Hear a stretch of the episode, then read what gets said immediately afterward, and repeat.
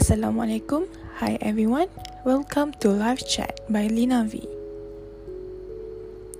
In this podcast, I will be sharing my opinion and reflection based on the book that I have read. I will focus more on how to motivate yourself to be a better person, to feed yourself, to care for yourself more, and the most important is love yourself. Find your inner self.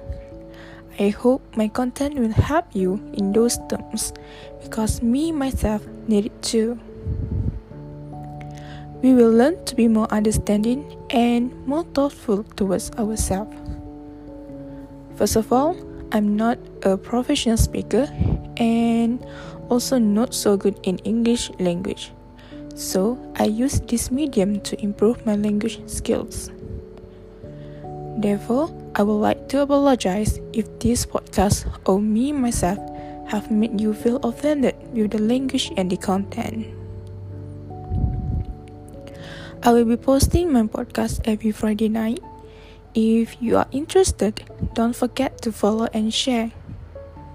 I hope to meet you in my next podcast. Let's keep in touch, everyone. Thank you.